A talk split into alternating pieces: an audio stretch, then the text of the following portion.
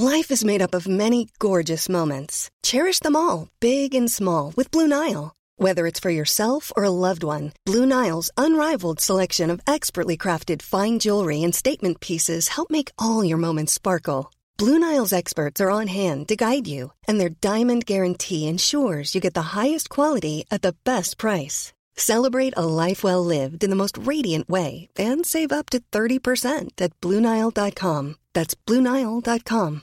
A lot can happen in three years, like a chatbot may be your new best friend. But what won't change? Needing health insurance. United Healthcare Tri Term Medical Plans, underwritten by Golden Rule Insurance Company, offer flexible, budget friendly coverage that lasts nearly three years in some states. Learn more at uh1.com.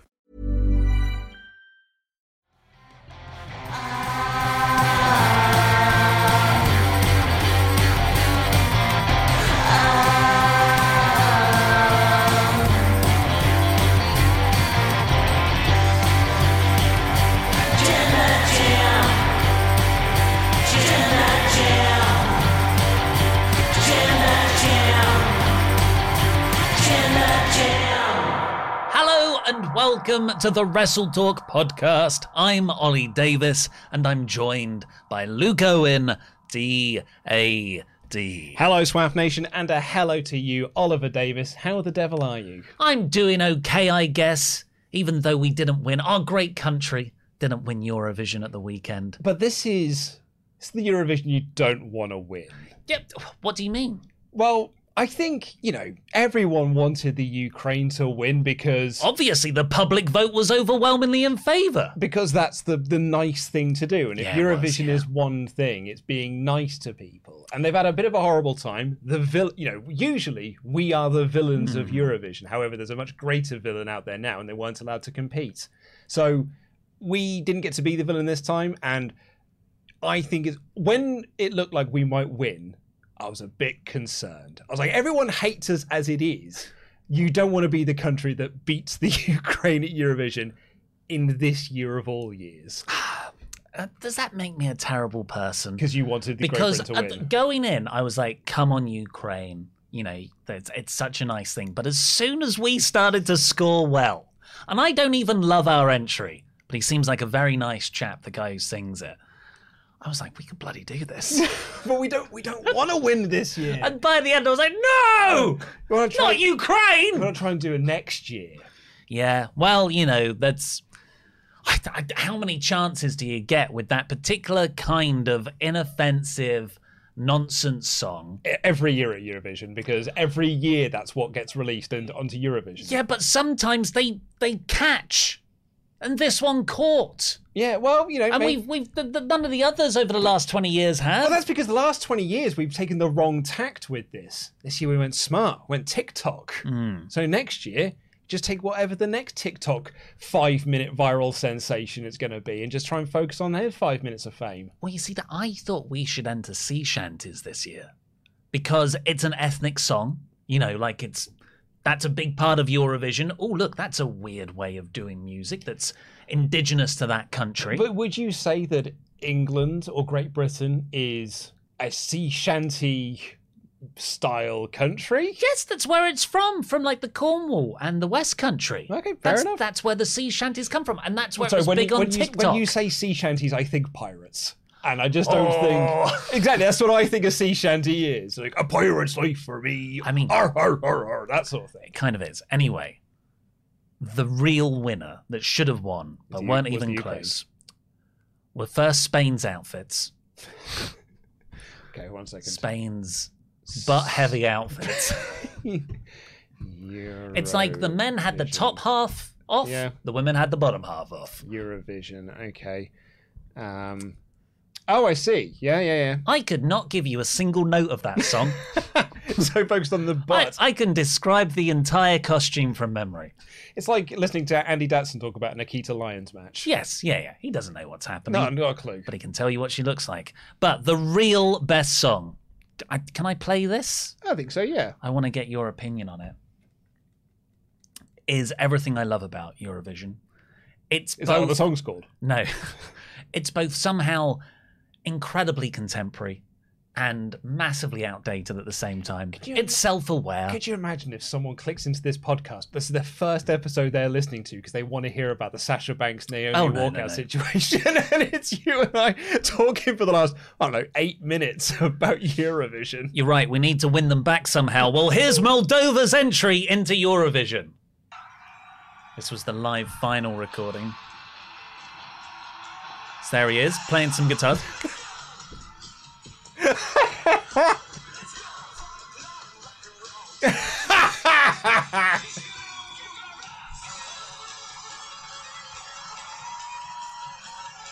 You're right. This should have won. How did this not do well? Because Ukraine.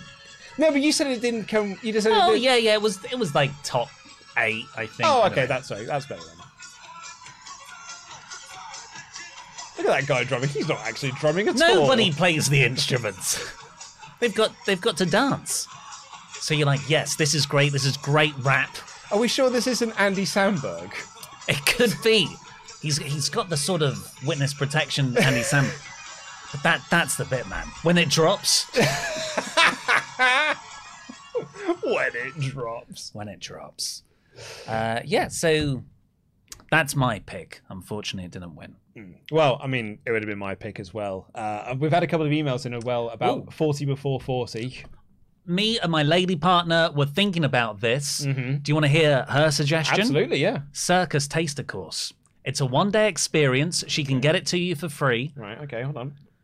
Let me, I've got, I've got a, a, a thing up for this. 40 before 40. You can you can go along to where she works and you can do a sort of sample half hour Oh, in yeah. each of the the circus disciplines they offer. So you've got tightrope, you've got tumbling, you've got silks, and even blind trapeze. But, oh, that sounds a bit scary. Ah, it's bit, fine. bit scary. Uh, I, yeah, I mean, that actually, that's going on the list. Do you want to hear some of the other entries? Yeah, I've yeah, here? Uh, so, get into whiskey, Mmm. I've been trying this for a while. or at least make a good effort at it it. hurts. Uh, See Limp Bizkit Live, dine at a Michelin star restaurant. I think you should remove Limp Bizkit Live. Why? Because I think that's something you would have done on your own accord. Yeah, but you're trying to make it achievable as well, haven't you? You've you've put fo- I was thinking, is it forty things in three years? Yeah. That's a lot of why I put the biscuit down. I'm going to do that one. Uh, Michelin star rest. That's that's a game changer. yeah, learn to do a headstand. Oh wow, that's well. The headstands aren't that difficult. It's the handstands that are really tricky. What balancing on your head? That seems like it's very difficult. Surely your Well, but- neck just breaks. Well, you've got your hands down as well. So what you're actually doing in that is you're forming a triangle base, very stable. A handstand, you're just on your hands. Hmm. Yeah, and yet I- it's sort of I I appreciate that, Yeah. but also I get tired going up the stairs. So I think me being able to do anything like that might be. but yeah, I, ha- handstands are impossible for most people. Uh, play and complete a legacy game. Ah, that's a good one. Yeah. I've written go to WrestleMania. Feels like that's probably not going to Hmm. happen. Life drawing. You want to pose nude. That's it. Yeah. Yeah. Like so, my wife was making her list. Well, she's like, "Well, I might take a life drawing class," and I was like, "Well, maybe I'll be the model for a life drawing class." And she was like, "That- "Well, don't do it locally. Like, we know. What if we know someone in the area?" You could do a live stream. Draw me nude. We could do it as a subscriber drive. Yep. Pay, well, we're talking about Patreon goals. Um, parents take me on a tour of their childhood. That's nice. So we'd walk around Liverpool and stuff. What what would be good for you is you should interview your parents as a sort of private family Oh, podcast. Very good. I like that a lot. That's really nice. Um, uh, go to an ice hotel. Never done one of those. An ice hotel. Yeah. You know the hotels are just You completely mean a nice ice. hotel? No, no, like the hotels that are made of ice. What? You know, you've heard of Like ice all, hotels. all the time they're made of ice. Yeah. You've you've seen ice hotels, right? Why are you saying this like it's a normal thing? Because I've heard of the I've heard of the ice lounge. No, everyone's heard of ice hotels. No, they haven't. Yes, they have. Ice hotels. Look at these places. So the whole thing is made of ice, Yeah. or is that just? It looks like ice. No, it's ice. You have to like be in coats the whole time. But what? But there's a bed there Yeah. So you're sleeping on a block of ice. On a mattress. Yeah. Huh. Okay. Yeah. So Well, you've got to fill the list. So. Yeah. Read a Stephen King novel. Oh, that, that will take you the longest. I'll pick one of the shorter ones. Do What, Christine or the thousand word ones, thousand page ones. Um, a spa weekend. Never Mm, done one of those. Lovely. Get myself a tailored suit. Ooh, Potentially expensive. Very expensive. Probably about three grand for that. Ride in an Ecto 1. Yeah. uh, read Akira. Uh, Lad's Holiday, because I've never had one of those. Well, like, but but a classic lads' holiday, fish bowls. Well, that's the thing. Is like you know, I can. I don't think I could do one that I probably would have done when I was eighteen or Yeah. nineteen. I've got to do one now that I'm in my late thirties. Um, and then this. an escape room. I mean, I haven't done one of those, but I probably yeah. would have done one of those anyway. And now I've got circus taste testing Mhm. on there as well. I've also got things like teach Isabel to do something. See, that's. I don't think that should be on your list. Oh, I've been logged down my emails. On, We've had we have had emails in from people as well with their suggestions of forty before forty. Uh, this one comes in from Aaron, who says, "Go to a WWE Premium Live event," which I technically could do this year with Clash Mm. of Clash of Clans. Uh, I'm probably not going to because tickets at the moment are about four and a half grand. Are they really? It's because it's also like the experience of like Yeah. meet and greets and hotels and whatnot. Also, why would you? Why Uh, would you want to? interview slash meet Raven. I don't think I want to do. I don't want to interview Raven. It's difficult. He's uh 'Cause you've- grumpy. You've, met him before. I wasn't on that shoot, but he was famously cantankerous Mm, and did not listen to anything we asked him to do. which is great. What, Mm, want to hear. What, it's what you want from the guy, but a nightmare to deal with professionally. Yeah, I don't because a lot of people have said like, "Oh, you should interview Raven." I don't think I want to interview Raven. I don't know what I would talk about. Probably just- Raven? well, probably just the hardcore triple threat from WrestleMania X7. That'd be the entire interview. And he'll be We- like, I don't even remember that. That's match." exactly it. Yeah, like I would sit here and we would record like a running commentary over it, and he would just tell me how he doesn't remember any of it. Um, go on Taskmaster. That seems impossible. We could do a Taskmaster in the office. Well, I, I mean, you know, I've talked to you about this. My vision I've got for our own version of it. Um, get a handshake off of Paul Hollywood. Oh Jesus Christ! Oh, what? Th- these aren't yours, are they? They're this person's. No, these these are a few ideas for forty before forty. from from who? Aaron. Aaron. And I, I feel like he's setting you up to fail here. Some of these are like, it's it's akin to saying win a gold medal at the Olympics. Like, yeah, I mean, short Might have brain. sailed. Yeah. Um, uh, catch a ghost in a proton pack. That one also. Yeah, okay, that's pretty. diff- Um, FYI, I like the A483 outside of Welshpool. It has services, it has fresh milk vending machines, and sells Planet Donuts. what? but it's- Fresh milk vending machines. Apparently so. Hot damn! Bring your own bottle. Uh, yeah, if we don't speak before 2025, have a good 40th. Bye bye, Aaron. Um, we actually get quite. I got quite a few tweets in from people telling me theirs. Um, M62 Southbound, I think, came up quite a few times. Um, yeah. So that's, good that. We've also got this from Ryan, who says, uh, "It's Ryan from Calgary, Alberta, Canada. Long-time fan. Back when you visited Banff. So nice hearing you say wonderful things about Canada. Ollie is wrong. Canada is the perfect time. Uh, it was perfect all the time and literally has no problems ever. Haven't emailed in before, but this reminded me how I freaked out about turning 30 a couple of years ago. Here's what I've got so far. Um, speak another language. That's a good one. A Yeah. lot of effort. Welsh is be the language I'd pick. Really? Oh yeah, I think the Welsh language is ace. Why do you think that, boy? well, that's not the Welsh. Flawless. Um, what's the? Oh, what's Welsh for microwave? Do you know this? oh, it's It's like bingity bing, it's Ponty Ping, I think. ponty Ping. Yeah. Um, buy a bottle of wine over fifty pounds. That's a good one. Yeah, Run a ten k. Not going to happen. Um, 10k's 5k. You could have. I, I can do five k though. Well, 10k should be the next one. I think I could do five k. That's the Yeah, that's yeah. park run, isn't it? Yeah, that's a park run. You could have. I'm not You could have a them. whole section 10k, 11k, No. 12k. No. no. Okay, oh, just fill it up. Just Yeah, do yeah, it yeah. until I get to forty. Um, do a hot yoga class. Hmm. Don't know what that is. Uh, it's where it's like a hot room, and you do yoga in it. I don't think they do those at ice hotels though. No, no. Uh, read a book in one sitting. A real book. Comic books don't uh, don't count. That's tough. That could be like seven hours, unless you choose a novella. Um, a huge digital detox. Yep, big fan of that. So get some new clothes, grown up clothes with nothing like Sonic the Hedgehog on it. Uh, having a signature dish, got one of those. Rewatch your favorite movies, do that all the time. Get uh, to and stay under a realistic weight. I don't really put weight on though. These these seem like sort of goals rather than experiences. That yes, and I took it as an experience. that's what I'm more after is kind of Mm. experience things. But I do, I mean, I really like reading a book in one sitting, but it's not really much of an experience. I've got like you know read a Stephen King novel. Um, take your parents out for a nice dinner. I do that all the time. uh, buy a piece of real art. I've got one of those. It's signed by Stan Lee.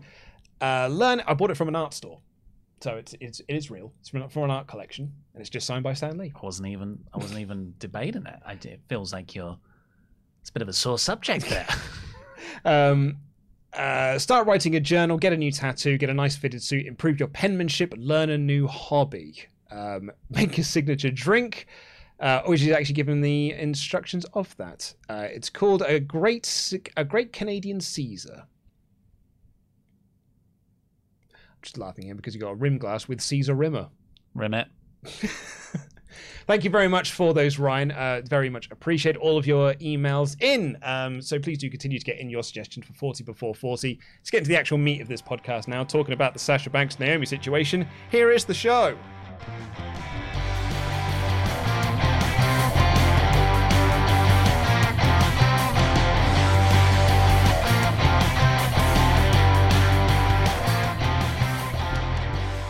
Sasha Banks and Naomi.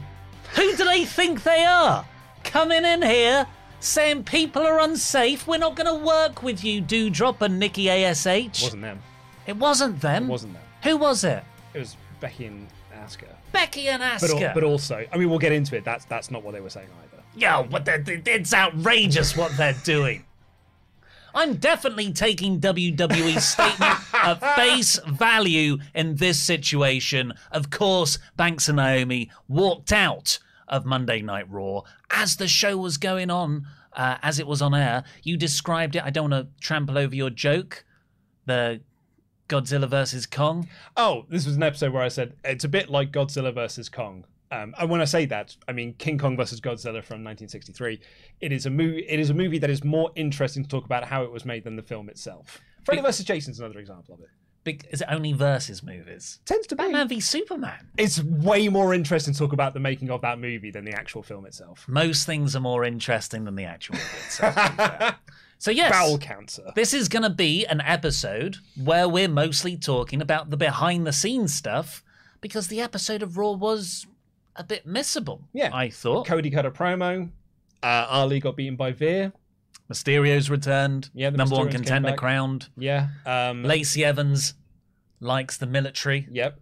Is she a heel? Is she a baby face? Hundred percent babyface. Yep, I think so, but still does it in a heel manner. Um, and that's just her face. and Riddle beat one of the Usos. yeah. Well, that, well, that's Raw. it is raw. Sixty-seven percent.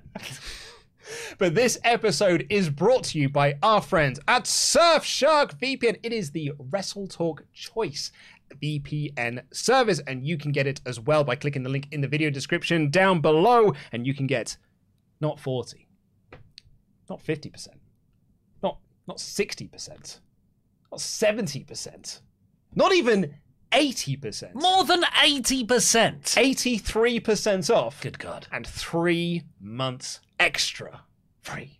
That's insane. Yes, it is. Eighty-three percent is a is a very decent episode of AEW in my ratings. It really is, actually, yeah. So that's like, what an offer. It is indeed, yeah. And if you are one of our American viewers, which many of you are, and you think that the Peacock service is rubbish because it is, get the proper WWE network by c- using your VPN to access the British or Canadian, because they're better than you as well, and get the proper version of the WWE network that actually works. And also BBC iPlayer Oh. for all four. All four Taskmaster, Derry Girls. Oh, come on now. I don't get it. You don't get it? I don't find it funny. What? I've tried, It's so good, man. but Taskmaster. Taskmaster is a winner, though. let's get into this situation. Indeed. Do you want to take the lead on this? I will do as well because I have essentially broken this down into timeline order as best as I can. I feel like we're doing a Wrestle Talk extra episode, and you're giving me all the reports. I'm giving you all the reports from the time. Yeah, exactly. Yeah, So if we kick things off with PW Insider, they were the first ones to report Very reputable. Absolutely, yeah. That something had possibly gone awry. They wrote uh, the words making the rounds backstage of the taping is that Sasha Banks took issue with some of the planned creators of the original main event, a Raw six pack challenge, to determine Bianca Belair's next challenger at Hell in a Cell. Banks had a meeting with Vince McMahon, and the belief among those that we've heard from is that uh, when McMahon didn't choose to change the direction of the plans, Banks wouldn't da- uh, wouldn't back down on her issues and made the decision to leave the taping. Wow. So six pack challenge that was announced at the start of the episode. wasn't advertised ahead of time. I think that is very crucial to point this out. Hmm. That the six pack challenge was not announced before the show, it was announced at the start of the show. And Banks and Naomi left before the show started. Oh, I heard that they left in like the as the show had gone on air. The way that most people write about the reports is that they left before the show had started. So I think that is crucial to to remember that. Log that one. We then had a thread on Twitter from a guy named uh, Adidas Head or Adidas Head, depending on which way you like to pronounce this thing. The sports brand. Yeah, I think actually, I think most people are aware of the story anyway. But just to kind of give a bit of clarification on this, uh, Raw started the show announcing there's going to be a six-pack challenge. It's going to be Sasha Banks, Naomi, Doudrop, Nikki Ash, Becky Lynch, and Asuka. The winner of that will uh, go on to face Bianca Belair at Hell in a Cell for the Raw Women's Championship. A lot of unsafe women in that. Hell of a lineup as well. Hell of a lineup. So Cruising for a bruising. then, Gonna get injured in that one. a few segments later, Becky Lynch just says, Sasha Banks and Naomi have gone. And so we need to change the main event. And Adam Pearce says, it's now just going to be a one on one match between you and Asuka. And they that was the main event. Asuka won that match. She is now the new number one contender for this. Great finish. Great Actu- finish. I, I actually really enjoyed the match. Yeah, I wish it good. got longer. yes. Well, they had to give time so that Corey Graves can uh, bury Banks and Naomi for, Yeah, for yeah, walking of course, understandably. Yes, um, and uh, what I would say is probably a Vince McMahon fed line. Um, he said, I've got the quote here. She took her ball and went home. um, summarily and unprofessionally left the arena, is how uh, Corey Graves described Sasha Banks and Naomi. Summarily. Summarily. Summarily and unprofessionally. Sounds like a Christmas thing. Summarily. Well, because I got the, the, the thumbnail with Oh, unprofessional, you which is what they gone. keep to. Should have gone for summarily. it's what everyone was saying about it. but I like the fact that they said because it made me go unprofessional. so anyway, Adidas Head on Twitter then posted up this thread that he was told he was given the okay to post. Now, before anyone was asking, like, well, who is this Adidas Head fellow? He is followed by Naomi. He's got like 400 odd followers or stuff, but one of them is Naomi. so seems like a, a friend, at least online. That's what I would say, yeah. And the way that he was talking about this was that he was given this thread and was sort of like given the okay to post this. So I think we could probably say this comes from the Naomi side of things. It's also crucial to point out as well that this was posted before Sean had his report up and before WWE released their statements. So Adidas um, kind of framed it as like a put yourself in this position. Hmm. So there's a lot of like you and sort of like put yourself in their shoes. So he wrote, You are told you'll be in the main event and you are happy. You are both told then that one of you will be going over and pinning the other. You have questions why that decision was made and how it helps you. You request a meeting with your boss to discuss it. Your boss takes the meeting and everything is actually going well. He understands your concerns. The meeting ends well and the match is told to be reconstructed. For some reason, producers get mad about it. You are told basically that you'll be carrying the belt, to the women's tag team titles. They want to use you both to help both women's champions get more over. So they would suggest they would do Bianca versus Naomi, Ronda versus Sasha. Neither of you will win the solo titles, and you won't get to defend your tag belts until Money in the Bank. You ask for another meeting with your boss, but this time you are being called spoiled. A producer walks away screaming. He comes back and tells you to fix your attitudes. Um, you have another brief meeting amongst yourselves and decide to stand up for yourselves. You go to another boss and make it clear you just have concerns. You ask why are we even in the match? Why aren't other women in the match? You ask why your titles have no stories for two months. Again, you're met with fix your attitude. So after one final meeting with yourselves and asking others, you make the ultimate decision as a team.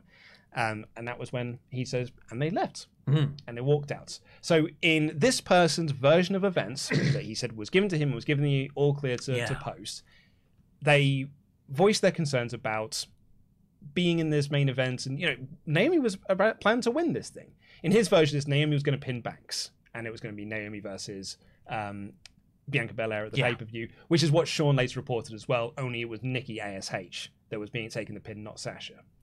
Um, and Sasha and Naomi's issues was not just about winning matches; it was more like, what is our direction? What are we actually doing with these women's tag team titles?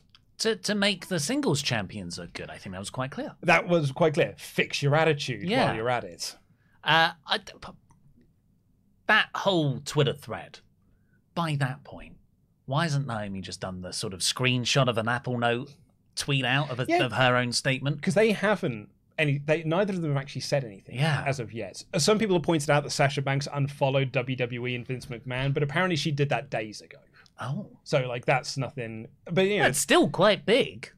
I, I don't know it's just unfollowing people on twitter like i think Um, your employer and the owner of the company a few days before this happened. yeah well that seems to me like something to we'll, take note of. we'll of. get to the WrestleVotes Okay. tweet about that uh, a bit later on. Um, he also adds as well that when people were talking about, you know, people are asking him questions, do you think they'll get released? Do you think this could cause issues for them? He said, Khan's there sharpening these knives. Sasha and Naomi were brought up in Fox meetings with WWE this week. Trust me when I say Fox will be on the line to WWE in the morning. Talking about like how Fox see Sasha and Naomi as a big deal because Sasha is a crossover star. She is starring in movies, and or she's starring in mm. TV shows. She's part of The Mandalorian. Hot Wings specifically asked to do a show mm. with her. Kevin Hart, for his new TV project, specifically requested that Sasha Banks be part of it. He wanted her to be part of this.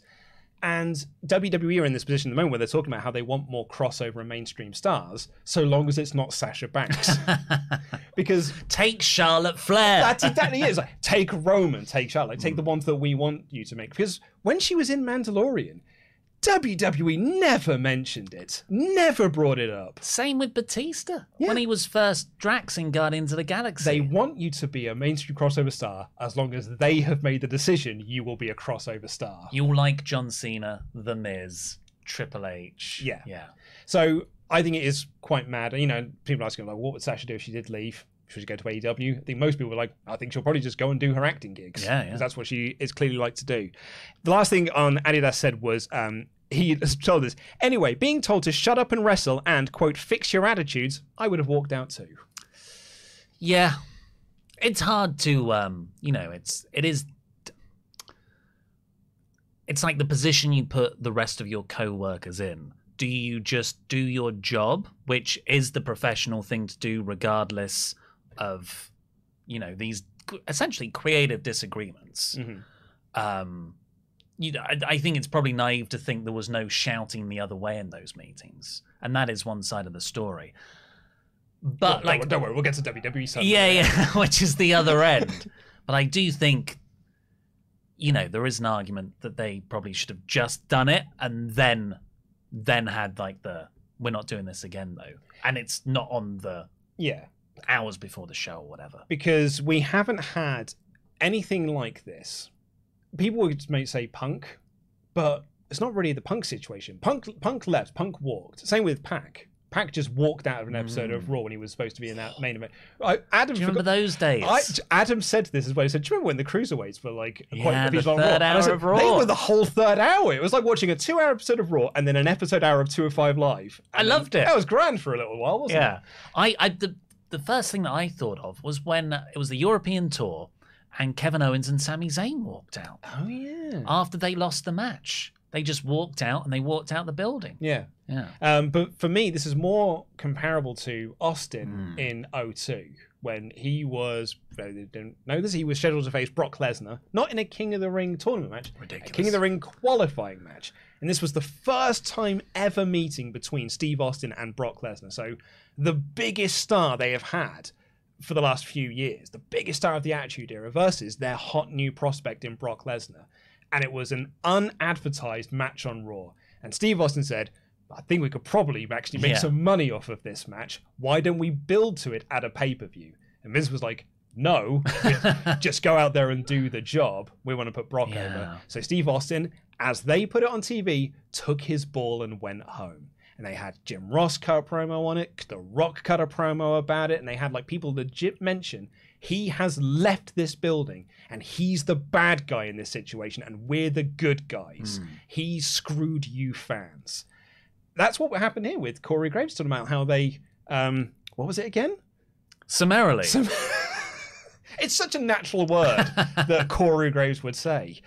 We then got uh, Fightful's first report about this from Sean Ross Sapp, um, which kind of confirms a lot of what Mike Johnson reported with PW Insider, but crucially what a lot of Adidas head had said as well, which is that those that we heard from at tonight's WWE Raw, tag team champion Sasha Banks wasn't satisfied with the creative associated with her plans for the evening. We're told that Sasha Banks had a meeting with Vince McMahon and voiced her displeasure about a situation and wouldn't budge on her stance.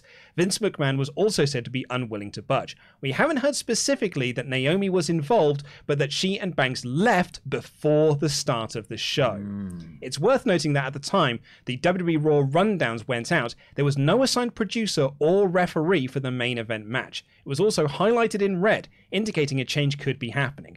We're told that they were hastily there were hastily produced segments to set up the change, and they were reflected in the rundowns that were handed out before the show. By the time that it was announced on WWE TV, word had made its way outside of the company, which had been the Mike Johnson reports.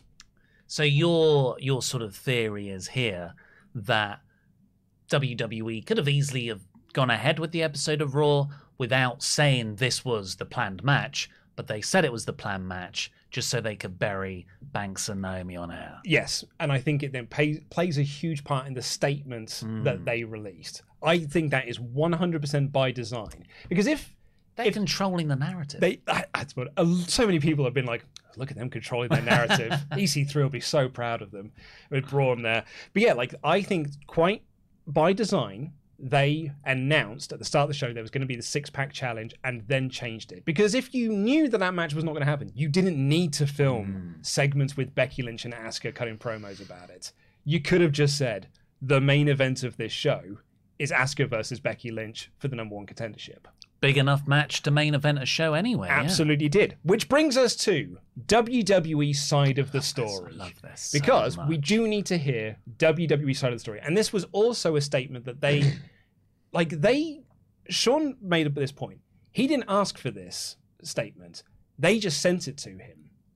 This is so weird because WWE so rarely respond to stuff like this. When we've when we've reached out to them in the past, we get we do not comment on rumors and speculation. what That's the general general blanket. Sean always gets as well. Sean said on the Fightful Post show, I don't even get this when they release people. Like if I ask them about releasing, I don't get any confirmation. I will just get this though was sent to him without prompting and it was sent to a few other journalists as well and was sent out to every single wrestler under WWE contract through the internal WWE wrestlers app that they have which means Sasha Banks and Naomi would have also got this I yeah, I, I this feels like a more sort of emotional move by WWE. I don't think this is the the sort of cooler heads prevailing strategy. Mm-hmm. I don't think there is some master plan. I just think they lashed out in this instance. But let's hear what they said. When Sasha Banks and Naomi arrived at the arena this afternoon, they were informed of their participation in the main event of tonight's Monday Night Raw. During the broadcast, they walked into WWE Head of Talent Relations John Laurinaitis' offices with their suitcases in hand, placed the Tag Team Championship belt on his desk, and walked out. They claimed they weren't being respected enough as Tag Team Champions, and even though they had eight hours to rehearse and construct their match, they claimed they were uncomfortable in the ring with two of their opponents, even though they'd had matches with those individuals in the past with no consequence. Monday Night Raw is a scripted live TV show whose characters are expected to perform the requirements of their contract. We regret we were unable to deliver, as advertised, tonight's main event. As you and I well know, they hate changing main events and not uh, not not putting forward matches that they've advertised. And, and they've had such a good track record as of late where they've definitely delivered all the things they've built to. I oh, can't think of anything like, you know, recently on a pay per view that they would have changed. No. So there's two, well, three key points to this. Number one, they said they walked out during the broadcast, which kind of contradicts what the other reports had been saying. Secondly, it's the whole they had eight how eight hours to rehearse and construct their match, which uh, a lot of people are saying like is absolute bollocks. It's still real to me as well, damn it. Um, Exposing the business. Yeah, well, yeah, it's a scripted live TV show. Uh, and they were uncomfortable in the ring with two of their opponents, even though they'd had matches with those individuals in the past with no consequence. So that has to be Becky and Asuka. Because Sasha Why not? Do, why not Doudrop and because Nikki they're they're more new to the um the roster. Like if you think Mm-hmm. back to how many matches Sasha Banks has had with Becky and Asuka, it's probably way more than she's Yeah, had yeah. with Doudrop. I don't think she, even had a match with Doudrop on TV. No, or I can't Nikki. think of any. They've been on opposite brands. Yeah, or maybe like they've just something on house shows or something like Yeah. that. But yeah, I mean the way that a lot of Sean wrote about it as well that WWE were specifically trying to say that it's Becky and Asuka without saying it's Becky and Asuka. Um, and yeah, then there's that last bit, which is that we regret to we regret we were unable to deliver as advertised tonight's main event, which is why I think they purposefully announced at the start of the show this is the match, and now we're changing it so they can have that line in there. WrestleVote tweeted out Sources note the WWE statement regarding the Sasha Naomi walkout is just the baseline of the details. The tension leading up to this walkout was palpable all day, mm. with both superstars upset at something that transpired. More details will come out in due time. Ooh. So here's what Sean had to say in his updated report that he had. So, do you want to add anything to that before we No, no, no, no. Uh, the working plan for the match was for Naomi to pin Nikki ASH, not Naomi pinning Sasha Banks, as has been speculated. Those close to the situation said that Naomi and Sasha Banks didn't claim they didn't want to work with Becky Lynch or Asuka, though that was implied in WWE's statement, and those were the two women they were referencing. Instead, we're told that Sasha Banks and Naomi were angling to work with Nikki and Doudrop at the pay per view. The talent themselves hadn't heard that Sasha and Naomi considered anyone unsafe until the statement was released. WWE talent also got the statement in the internal sorry, also got the statement in their internal talent relations app. In regards to the pitch, the Nikki and Doudrop versus Sasha Banks Naomi pay-per-view match was turned down. There was also a pitch to have them interfere in the Naomi versus Bianca, Bianca Belair match on pay-per-view. That was also turned down. We're told that Sasha Banks and Naomi's issues largely were concerns about the direction of their tag team and the division as a whole. Yeah, which is I can see that Sasha Banks has always considered the women's tag team titles at a higher level than definitely a higher level than what the company perceives them as. Yes. And this is also uh, Sean also appeared on. They have a, a, a Patreon version of the hmm. Fight for Repose show, which is with Alex Palowski and, and Kate. And Sean went on there afterwards to kind of like not say, not give any new information, but there's a couple of interesting choice quotes in there. One of which is that they, Sasha Banks and Naomi, did not want the tag titles to be used as fodder for singles feuds, which I think is absolutely Yeah, fair enough. yeah. And he also points out as well, he texted one of his sources and said, like, what do you make of them saying that they thought these people were unsafe? And the person who responded back to them said, like, well, they never used the word unsafe. Who said the word who said the word unsafe? And Sean was like, but that's implied in WWE's Yeah, yeah. statement of things. They were like, they never said unsafe. WWE never used the word unsafe. You're using that word. Summarily. um, you say it's certainly implied. Sorry, someone is trying to call me on my phone, so I'm just going to have to turn my phone off now, which I should have done beforehand anyway. I do apologize for that. Um, so yeah, so that is that's a lot of the information that we've got here. But the last thing is from Dave, but that is I think feels like more speculation on his part than anything else. So, any any other thoughts about the, the second half of this report? Cool. Um, so yeah, so the last thing on this is that Dave Meltzer noted on Wrestling Observer Radio that Roman Reigns could play a big role in the future of Banks and Naomi as he has so much backstage influence right now. With Naomi being married to Jimmy Uso's Roman's cousin, if Roman supports Naomi's decision, she'll likely be fine, but if he doesn't, she could be in serious trouble. This is just speculation right now, but Roman does definitely have a huge influence. It's not the first time we've seen a report on his opinion matters and lots of uh, big decision making. That's from WrestleTalk.com, so that's not what Dave was saying. It's really that's a really interesting take. Uh, that was the like because everything else is not repeating the same thing, but it's dealing with the same points and it's stuff that has happened. That the, the that speculation was the first thing of how will this now go? Yeah. And the idea that Roman could play a part in this by either squashing it, at least for half of that team. You know, if Naomi's safe because of her affiliation with the bloodline backstage, does that mean Banks is safe? I don't think so. Mm. Um, but if you look at like how the Usos were treated with their far more significant run-ins with the law, uh, they got off a lot easier Yeah. than this backstage disagreement. Yes. And you've got to think that's because of the how important they are to the Bloodline storyline. So we now have Banks and Naomi have walked out of WWE Raw and they left and they completely changed their plans. And they're releasing a statement about it, this and the other. Come back to three years ago, Sasha Banks did ask for her release from WWE and it was turned down. After throwing a tantrum, was the report. Reportedly so. Apparently, a lot of people have then since shot down that report. One of them being Sasha Banks. But it was again after uh, disagree, women's like, tag title stuff, ironically. yeah, being dissatisfied with her creative direction following WrestleMania. And this is Sasha Banks. sta- Like, people often say, like, "Oh, why don't ta- more talent stand up, uh, you know, against bad creative?" Mm. And then we get them doing this here, and now we're getting people like, "Well, they should have just been professional about it. So they should have just gone there and there and, and done their jobs." and like the whole WWE statement of like, you know, Corey Graves calling them unprofessional on air reeks of they were difficult to work with, Yeah. which we've heard about Keith Lee and Bray Wyatt when he left. And there's a few other people like they're just difficult to work hmm. with. Like WWEism. so simple. They just want the best for their fans. And I I suppose the point I was going to get to is that what do you think is the next phase of this? If you were to go into speculation station, is it Banks and Naomi asking for releases? Because if they do, they ain't getting them. Like it is, they wouldn't release Roderick Strong from his contract. Like they're not going to release Sasha Banks from hers. How long is left on their contracts? I have absolutely no idea. Because Meltzer did keep saying that this could be a contract issue. As if they are up like soon. I don't know. Yeah. Hmm.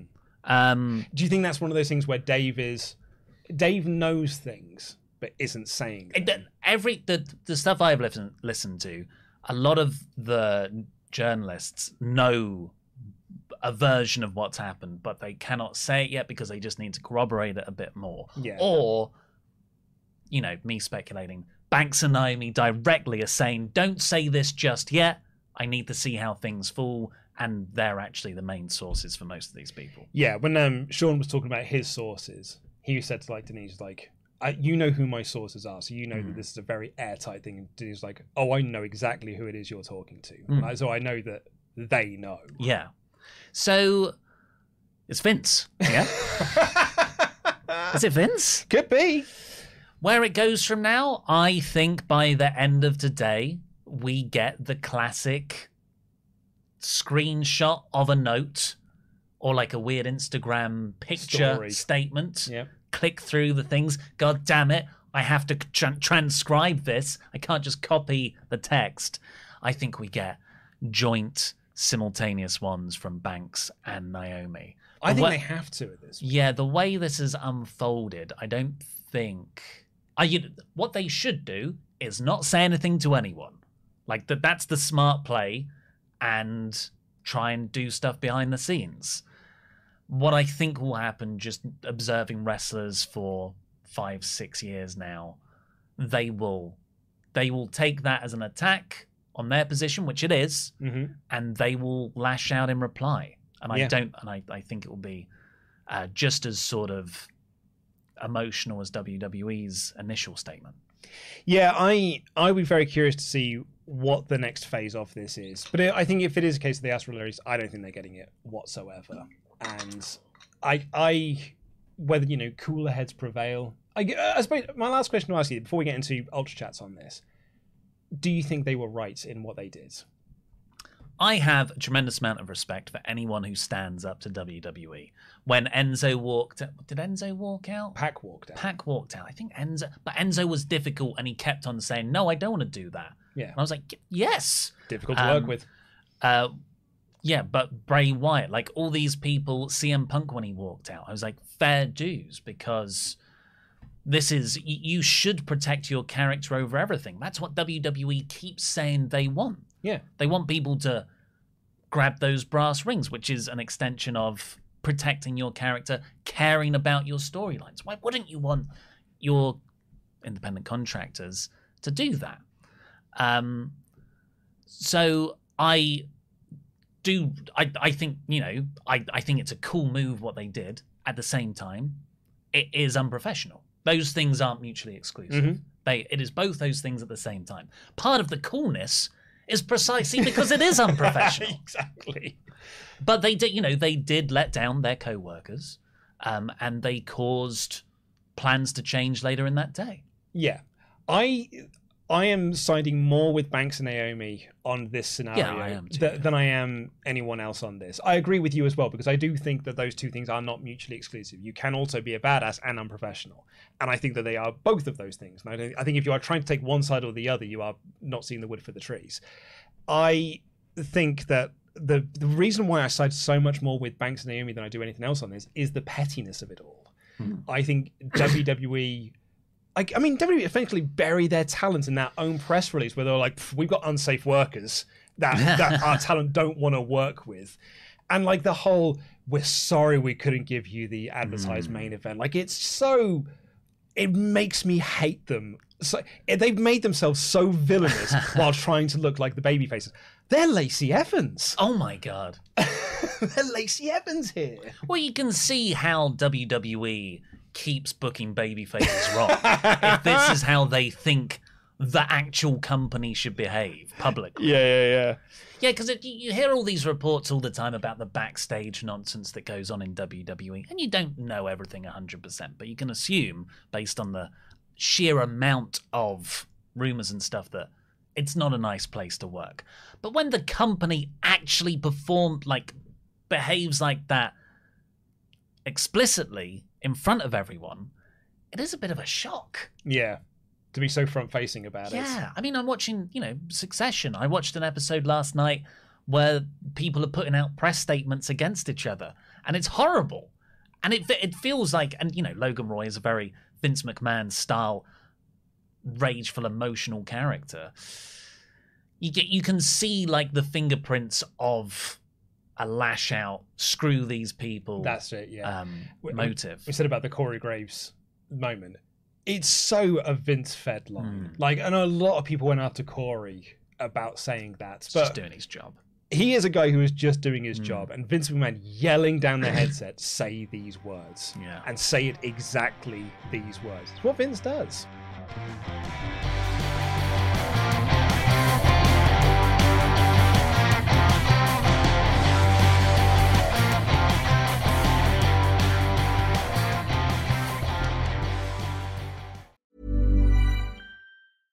Ryan Reynolds here from Mint Mobile. With the price of just about everything going up during inflation, we thought we'd bring our prices down. So to help us, we brought in a reverse auctioneer, which is apparently a thing. Mint Mobile unlimited premium wireless. Ready to get 30, 30, bit to get 30, bit to get 20, 20, 20, bit to get 20, 20, bit to get 15, 15, 15, 15 just 15 bucks a month. So, Give it a try at mintmobile.com slash switch. $45 upfront for three months plus taxes and fees. Promo rate for new customers for limited time. Unlimited more than 40 gigabytes per month. Slows. Full terms at mintmobile.com. Hey everyone, I've been on the go recently Phoenix, Kansas City, Chicago. If you're like me and have a home but aren't always at home, you have an Airbnb. Hosting your home or a spare room is a very practical side hustle. If you live in a big game town, you can Airbnb your place for fans to stay in. Your home might be worth more than you think. Find out how much at airbnb.com/slash host. Cool fact a crocodile can't stick out its tongue. Also, you can get health insurance for a month or just under a year in some states. United Healthcare short term insurance plans, underwritten by Golden Rule Insurance Company, offer flexible, budget friendly coverage for you. Learn more at uh1.com. Quality sleep is essential for boosting energy, recovery, and well being. So, take your sleep to the next level with Sleep Number. With a Sleep Number smart bed, you can individualize your comfort level and enjoy a better sleep night after night. JD Power ranks Sleep Number number 1 in customer satisfaction with mattresses purchased in-store. And now the Queen Sleep Number C4 smart bed is only $1,599, a saving of $300 only for a limited time. For JD Power 2023 award information, visit jdpower.com/awards. Only at Sleep Number stores or sleepnumber.com.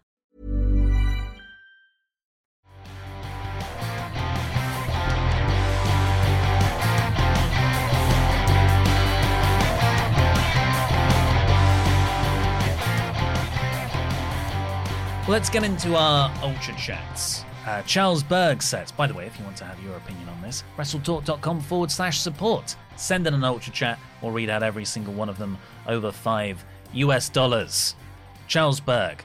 My mother, who has done PR for large companies for over 30 years, read WWE's statement. According to her, this was full on damage control, disparaging Sasha and Naomi while attempting to remove any fault on their part. I believe this is a shoot. That's the other thing we actually haven't discussed yet. Is it a work? Is it a work? Well, I if this wasn't Banks and Naomi did not come out publicly though. There was actually nothing for WWE to directly address. WWE brought up the situation and then addressed it. So I don't this wasn't damage control. There are so many things that happen behind the scenes that WWE do not then bring up and then shoot down. But they could. Like this is almost them getting ahead of the story as well. Bear in mind, Mike Johnson, like his story broke before Raw went on air, I believe. So maybe this is WWE's way to try and like get ahead of it, get their version of events out. Because if they'd have just gone ahead with it's Asuka and um, Becky Lynch in the main event for the number one contendership, and then Mike Johnson's story comes out, Sean's story comes out, WWE then don't have anything to counteract against that. But this I mean, happens they- all the time. They do that all the time. so This yeah. happens all the time, and they never address speculation and rumors. That's the that's the line we're always given when we reach out for comment. So, do you think it's a work? Uh, no, No. like to what end? That's exactly it. You've always got to ask yourself if you think this is a work, to what end is this? Also, part of that work is telling your audience this is a scripted TV show where they are characters doing performances. Vince Russo was trying to get a job back again. That's, Yeah. mm. Greg Murphy. I couldn't believe on Twitter and Reddit today people were defending Sasha and Naomi. Terrible business from the wrestlers and not the way to make change. Even Austin said his biggest regret was walking out when not happy with creative. Yep, it's it's it is unprof- like I said, it is unprofessional. You wo- you walked out on your job. Um, uh, and Austin in time has said it's his biggest regret, and maybe they'll come to regret it, or maybe they'll be like, "We are so glad we got out of that toxic relationship." Mm-hmm. Or you could end up in a Brodie Lee situation where you Hmm. just kept at home for months on end, frozen in your contract. It's the current speculation that is going around about Ali. The reason why, like, oh, why did Ali come back? You know, why has he come back for all of this stuff? And some people are like, "Pff, that's because if he didn't, his contract might have been frozen. Riot DR. Hey yo, No new option, no new opinions here, but I will 9 out of 10 times support the independent contractor in these situations. Whatever happens, these ladies will be more than fine. My issue is apparently commentary was talking S word. I learned to ignore them. Yeah, yeah. Still washes over me anyway. Riot DR again. Fix your attitude. Translation, you're making millions of dollars. We aren't burying your characters. You're holding championships we don't really care about. So what so do what you told. Forget about enjoyment or, or artistic integrity. Go be a chess piece. Uh, I don't know if they're making millions of dollars. Women's contracts are famously much lower. quite lower. I Unless mean, you're Ronda. just a couple. But even that was like when the numbers came out, it was like 1.5 million or something. Yeah, it was. It was. She was like. and the- Dolph Ziggler's on like two. yeah, she was the highest paid, but it was not. Yeah. The highest. Like she was the highest paid of the the women, but not in terms of like what the men are making. I do agree though, right, DR. But at the same time, if you sign a contract with WWE, I, I you gotta. It's a bit naive to not think you will be a chess piece. Mm, absolutely, yeah. And right. like, I mean, you are right though. Like, fix your attitude is do what you're told. Riot DR again. Should the worst case scenario happen, what happens to these women's tag titles? Do they try again with another jigsaw puzzle of a tag team, or do they die? I love and appreciate you guys. Jam that jam. Jam thy jam. By the way, Raw was okay. I bow to the great Asuka. I mean, it's really a way to just get rid of the belts. Nikki ASH and Doudrop, the last kickers. I think they're a good. They could be a good tag team. But against who? Like that's what that's that Banks and Dana Naomi. Brooke and Carmella. Well, no, they're They they're can, they can team. because that is what Banks and Naomi's Natalya like. and her new whoever. her new friend of the week. That's what Banks and Naomi reportedly. That's what they're frustrated. What Sean said in his updated report is just that it's less about being in the main event. It's less about winning. It's less about going onto the pay per view to win. It's about like, well, okay, well, what's step three of hmm. this? What's step four? What do these tag belts actually mean? What are we doing here? What are our, what are our directions? What are our feuds? Who are we doing stories with? Who are we doing like developing our characters with? Because at the moment, that's right, they are just chess pieces, and not even they're all pawns. No one's an important chess piece apart from Roman and maybe Randy Orton. No one else is an important chess piece. Austin Nangano. Hey guys, respect both Sasha and Naomi. If this is a work, then damn it's a fun one. If not, good for both of them. Would AEW be a landing spot or more indie scene? Also, do they stay together as a team? I think if you walk out as a team, like and a smart promoter would bring them in together. They don't have to keep them as a team, but certainly bring them in together. But I don't think of Banks and Naomi as this. I don't think of them as a unit still. They've only been together since February. They're independent wrestlers Yeah. to- from each other. No, I, I I agree with you. Which is why I say for, for the for the first book. Yeah. Uh, Taylor's Tails P.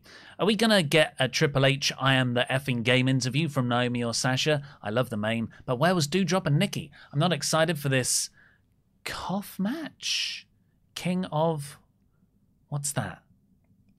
Oh, god. Okay. I'm not excited for this KOF match of Team Club, KO Terry and Janet versus Team Judgment, Rugal, K and Vice. Team Club, I think, would be Bullet Club yeah, versus yeah, yeah. Team and, Judgment and Day. Judgment Day. But what's KOF? Is this a is this a fighter game reference? Well, it's King of Fighters. King of Fighters? Is that what? The, is that the reference here? Because they are. Are they are they characters in it? well, Terry is. Oh, right. It's all characters from King of Fighters. I've put it all together in my head. These are all King of Fighters characters. That is Terry Bogard. Okay. Yeah, I guess I guess it sort of works in a way. Uh, Double L, Liam Leonard. Uh, I love tag team wrestling, so seeing Sasha and Naomi take the title seriously, I respect her and understand why they walked out. The division deserves better, and WWE's panic statement was kind of sad. In addition, Finn Balor finally won a match. Hooray! Uh, Well, good for him. Yeah.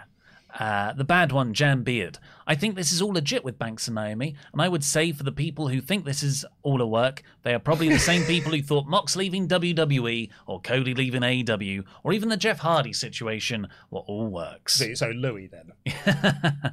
um, yeah, I, I'm not really hearing anyone here say it's a work. I think we're all of the opinion that it's. Yeah, there shit. were when this um, episode first went up.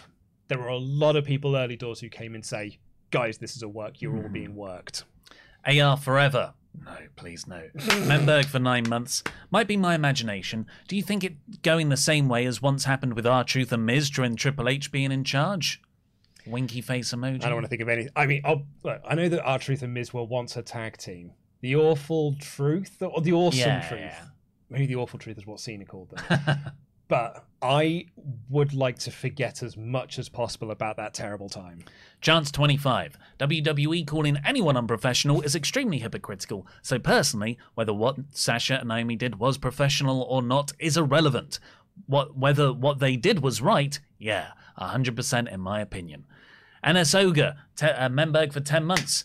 Sean Ross Sapp reported that WWE never advertised the match until after he reported about it, so another WWE lie. Yeah, so that comes down to so on Fightful Select, they always have the rundown of Raw that goes out before the show goes live. Um, so yes, he had reported this was the main event. Yeah, WWE never advertised ahead of time that there was going to be a six pack challenge main event. Brian Wilkowski. Out of WWE pushed rumor based lies about talent. Sasha laying on the floor of the locker room and screaming is one of the funniest. That said, Sasha and Naomi have been arbitrarily declared jobber to the stars, despite being top level over. Vince has brain rot.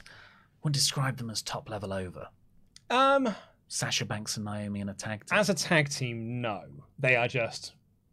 It's nice to see you actually getting to do something. Mm-hmm. You did get to do something at WrestleMania, but I wouldn't say as a tag team they are over as an act. I think individually, absolutely, but I, I think they are more than the sum of their parts. Like I think they are better separate.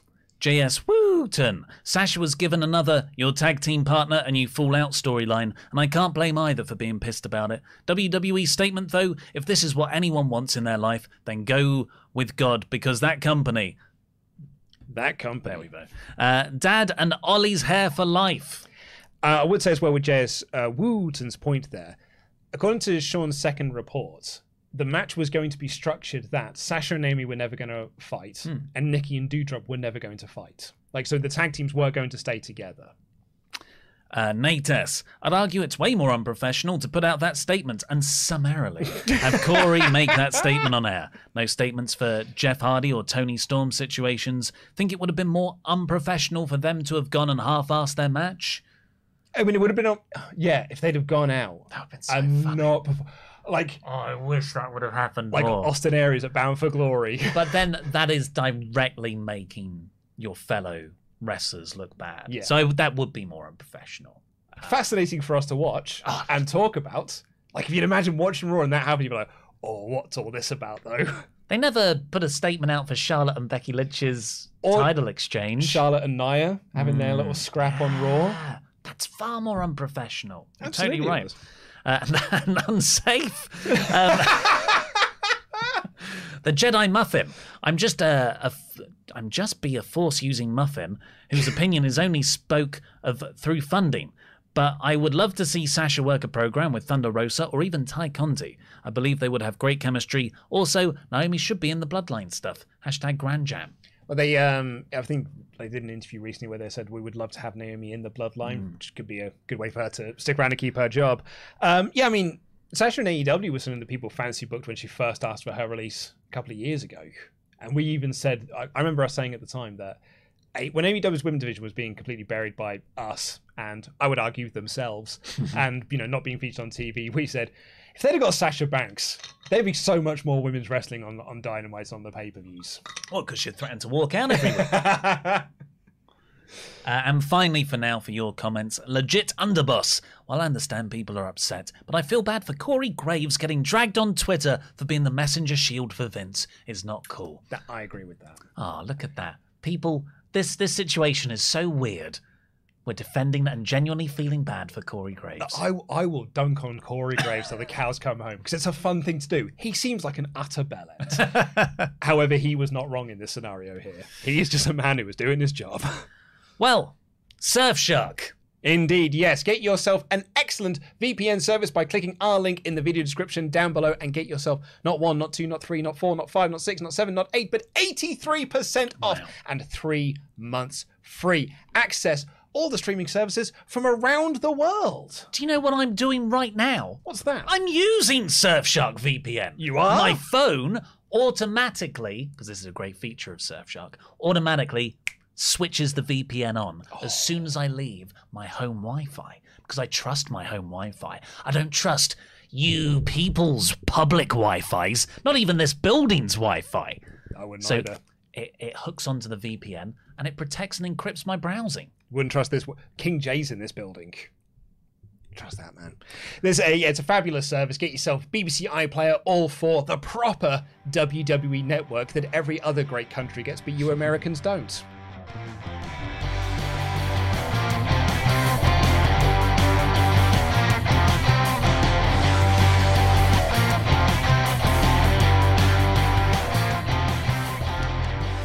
Right, so this episode of Raw, we're going to go through it at quite a clipped pace. Gonna have to. Because we covered a story for 45 minutes. Um, unification matches on, on Friday? what? Yeah, oh, you didn't see SmackDown. No. Yeah, they announced on SmackDown that they're doing the title unification match. Jesus Christ. An amazing segment as well, actually, because what happened is Randy Orton and Riddle came out and said, We want a tag unification match. Sami Zayn came out and said, I'm here speaking on behalf of the bloodline. And Riddle and Randy Orton goaded him into setting up a match between Riddle and Sami to be like, and if we win, we get the title unification match. And Sami said, Yeah, that's a great idea, hmm. but we'll do it next week.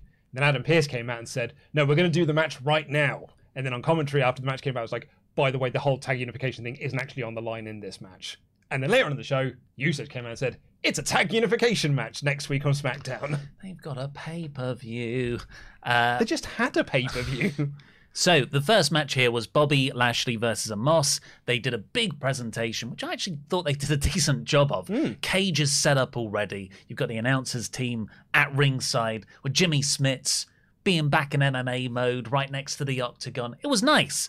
Um, I didn't like this match. I've seen people say, "Oh, it's Omos's best performance." I think that's exactly what I've written here. Easily, this is Omos's best match. Uh, but it it was too much had to work around Omos here. Oh, yeah. You had the cage, you had MVP interfering outside, you even had Cedric Alexander climb into the cage To take some to bumps. take out to take some bumps. Finish was Omos goes to throw Bobby out the like well, hit him into the wall of the cage. The wall comes off. Bobby lands on the wall. He's like centimeters away from the ground and winning, and time just stands still. Didn't it? Okay, so I've seen people be like, "Oh, you know, it was actually a really clever finish." And everything. I thought this was, and I've written here an all-time terrible finish because what happened was the cage comes down and Omos stands there, and then he stands there, and then he stands there. And all, all the while, Bobby Lash, he lies there. Yeah, and then He lies there. and then Omos stands there, lies there. stands there, Lies there. stands there, And then Bobby goes, oh, and Omos stands there. Oh boy, I could win here. And he just walks off the thing. and- Accidentally. And, the referee goes, Well, this, he stands there. This, this has never happened before. And I'm like, Dude, I've seen this. It's a cool finish, but it has happened. It does have precedent. This is your job, referee. And the referee goes over, explains that, well, Lashley touched the ground first. He wins. And everyone's like, no. Omos is like, no. no, I can't believe this happened. and Bobby's like backing up the ramp, going, ha ha ha. Yes, I won. I said, this is the thing. The point of this match was for Bobby not to win necessarily by any means. By any means, it was for him to get his physical punishing revenge on Omos. Running away because of a fluke escape does not satisfy the end of that story. Thankfully, it's not the end of the story because they ah. announced for next week. Oh, they already there's a segment it? with they announced it on the show. There's a ah. segment next week between Lashley and Omos, likely building to a Hell in a Cell match between the two of them. Oh my god. Because what makes this match better? But four times in the space of a couple of months. We then got Theory come out for a match against Mustafa Ali, but ha ha! Not really. Theory said, expect the unexpected. That's what Vince McMahon tells him. Hmm. I said, well, he got a dose of his own freaking medicine on before this episode with Banks and Naomi. Uh, so it wasn't actually against Theory. Miz is the special guest referee, and Veer Mahaan's the opponent. I thought Veer and Ali had a really decent match. I thought this was a really good reveal. Yeah. Great heel reveal. Mhm. And then, yeah, probably Veer Mahaan's best match. Like I thought he he's got something. He's got that sort of early monster foreign heel character energy that Rusev and Umaga had. Mm. Uh, like it's, it really snaps the way he moves. Um, he beats Ali, but Ali is somewhat protected because Theory Miz got involved. They continue to beat him down, but the Mysterios make their return Yep. and beat up Veer. Yeah, Mysterios made their rundown, and they, uh, yeah, they stood tall at the end of this. Cool. I thought this was a nice interweaving of two different angles. Uh, this is a thumbs up from me. Uh, then we got Lynch talking to Pearce about the, you know, the unprofessional nature Yeah. summarily. Good job Some they people- filmed these in advance of the show and then opened the show by announcing that a match was taking place that was never going to take place. That could have been live. Uh, No, they did say they pre-taped them. Oh. Oh dear. Riddle versus Jimmy Uso was next. No Randy Orton. Uh, he, I think he was described as being away on family. Family business, Things. which is we haven't got him for that many dates. so this is one of the dates where he gets to stay at home and not come to work. And usually I'm like, well, yeah, that's okay. But this one, he really needed to be there for this one because, of course, the Usos were going to dick all over the rules of this match. It's not like it hindered Riddle in any way. he still won. Jay kept on interfering, and then in the finish, that one of the more obvious assisted pins you can ever do. Jay was practically in the ring. He was holding, in the ring. holding Riddle down with Jay, and the ref's like, "One, ho- hold on, what are you doing here?" And Jay's like, "Oh, not me. I didn't do Yeah. anything." And off that distraction, Riddle got the inside cradle and won. Well, next we got a really interesting character moment here because Liv Morgan's being interviewed. This is shown from like last week's episode after Liv Morgan got beaten up by Rhea Ripley in Judgment Day. And Finn and AJ walk up. Uh, not Bullet Club walk up and they're like, Oi, Liv, we'd love to have Liv. We- Lev. we would love to be, you know, we think we could be a very good team together. We could take on Judgment Day together. And Liv Morgan looks at these two lads and she thinks back to the Riot Squad and how the Riot Squad were disbanded and two of her friends were no longer in the company This is this is nice what you're doing. And then she thinks about the last tag she was partnered with Rhea Ripley and Rhea Ripley turning on her and she looks at the camera like, can I trust another team again. And I wrote in my notes here this could be an interesting character direction. And in the very next segment, she just came out with Finn Balor and AJ Styles and was like, I love them. Yeah. Yeah, it was it was a bit of a missed opportunity. I'd say. The, the the the last line she had backstage was after the offer. I don't know. I'll think about it. and I was like, okay, so what they're gonna do? They'll have Bullet Club will have the match against Los Lotharios. Rhea Ripley will come down, and Liv will make the save. Awesome. No. she makes her entrance first. Yeah, that that. Like, I even, thought she was having a match. Even have it or be on commentary or something, but no, she just comes out first. Wasn't even Balor, AJ, and then revealing Liv. This failed at like quite a fundamental level. I cannot believe she's stealing Julia Hart's gimmick as well, just standing there for at ringside for a tag team. Yeah, this was. I mean, it was it's cool that Bullet Club beat Los Lotharios. I thought this was a good match. Really good match. I mean, there's four excellent workers in Yeah. there. Los Lotharios apparently now on Raw. Uh, last time I saw them, they were on SmackDown fighting Ricochet for the IC Yeah. title. They had a raw name bar and everything. They weren't like SmackDown's Los Lotharios. I also very much enjoyed their kiss cam thing Love it. because they found the worst actor possible. Because this woman comes up and she gets the kiss and she's like, "Oh wow, I got a kiss." It was horrendously bad. It's what it should be. It's a heel thing.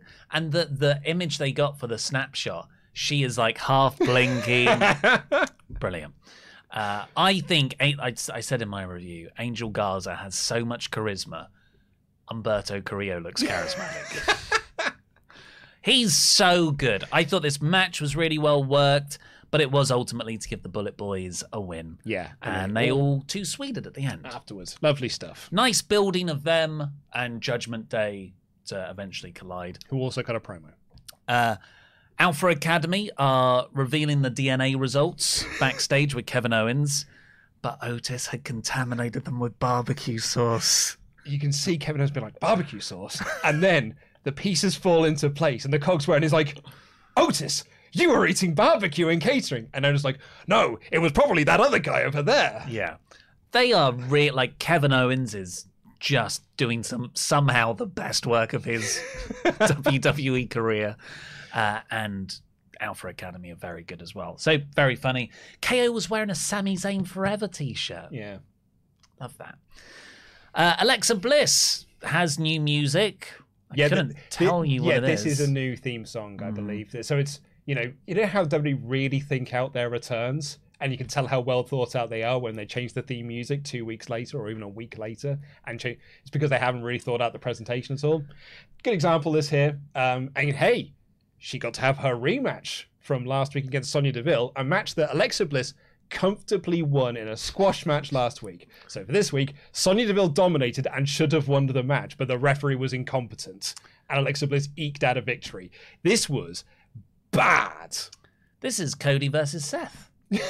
Sonya was surprised in the first week. It's Cody versus Seth in a in a much quicker way.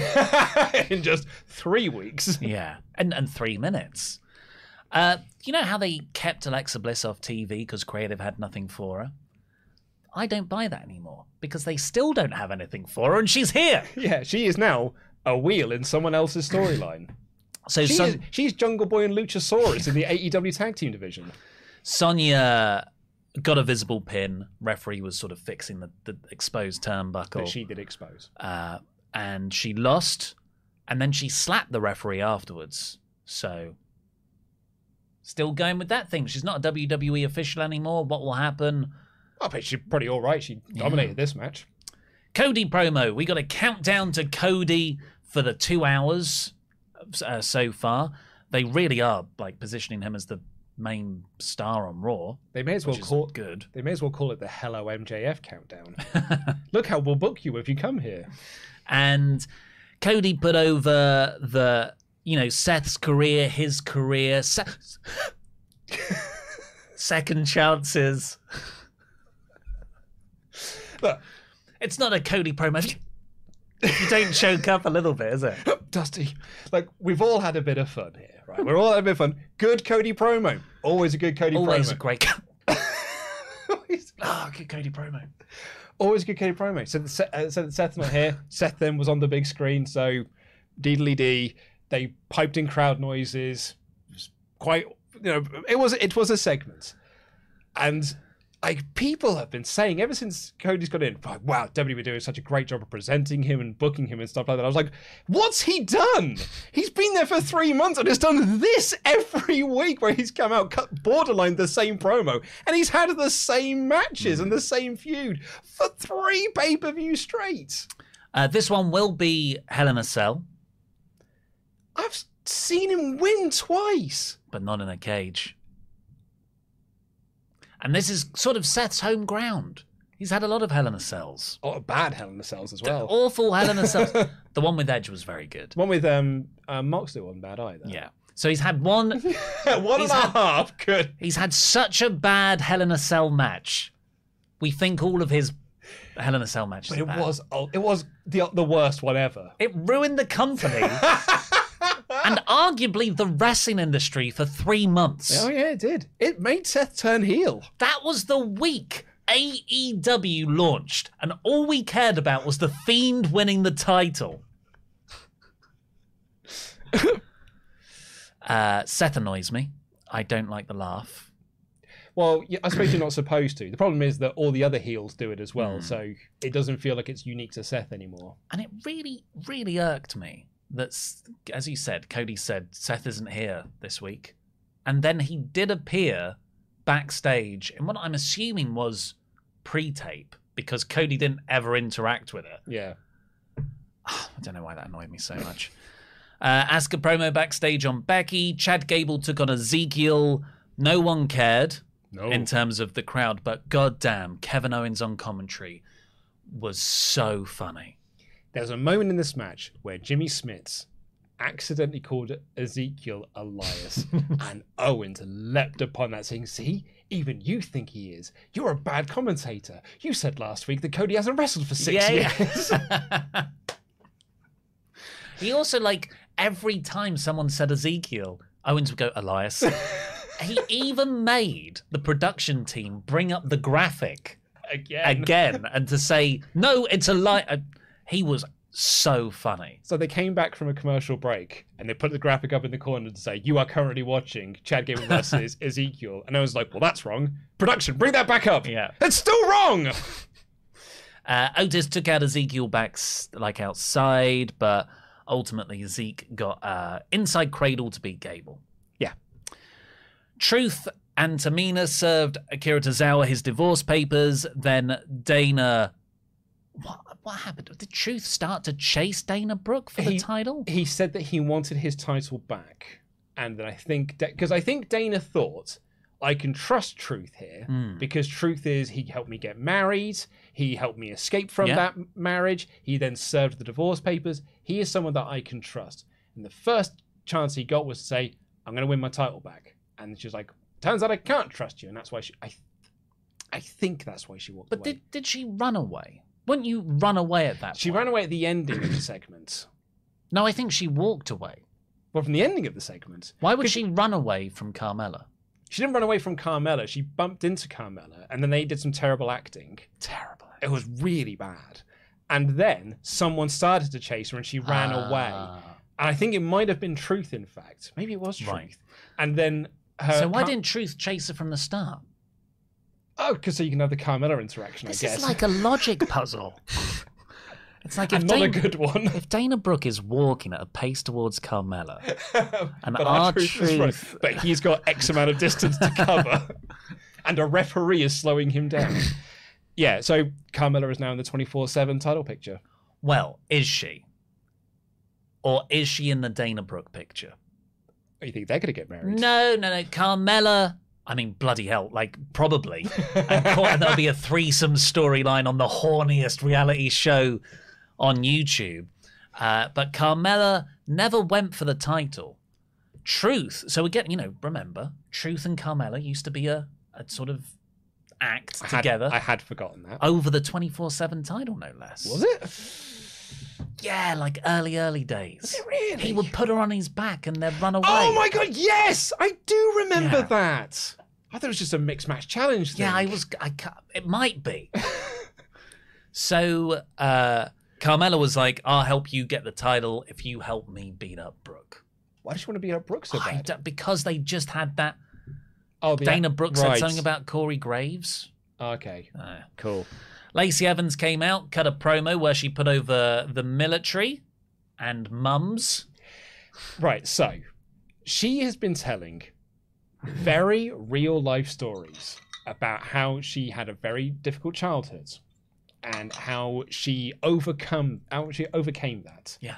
And how she is now a WWE superstar. The commentators talk about how inspirational she is at this. When she's just chatting, it is quite inspirational.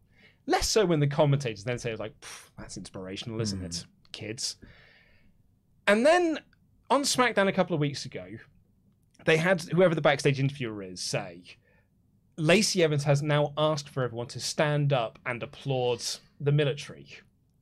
And like because it was like Lacey Evans has asked you, it sounded like a real and like and applaud what she is doing, how brave she is. It sounded like a real heel move. And all of the reports are she is a she is either a heel now or she's turning heel.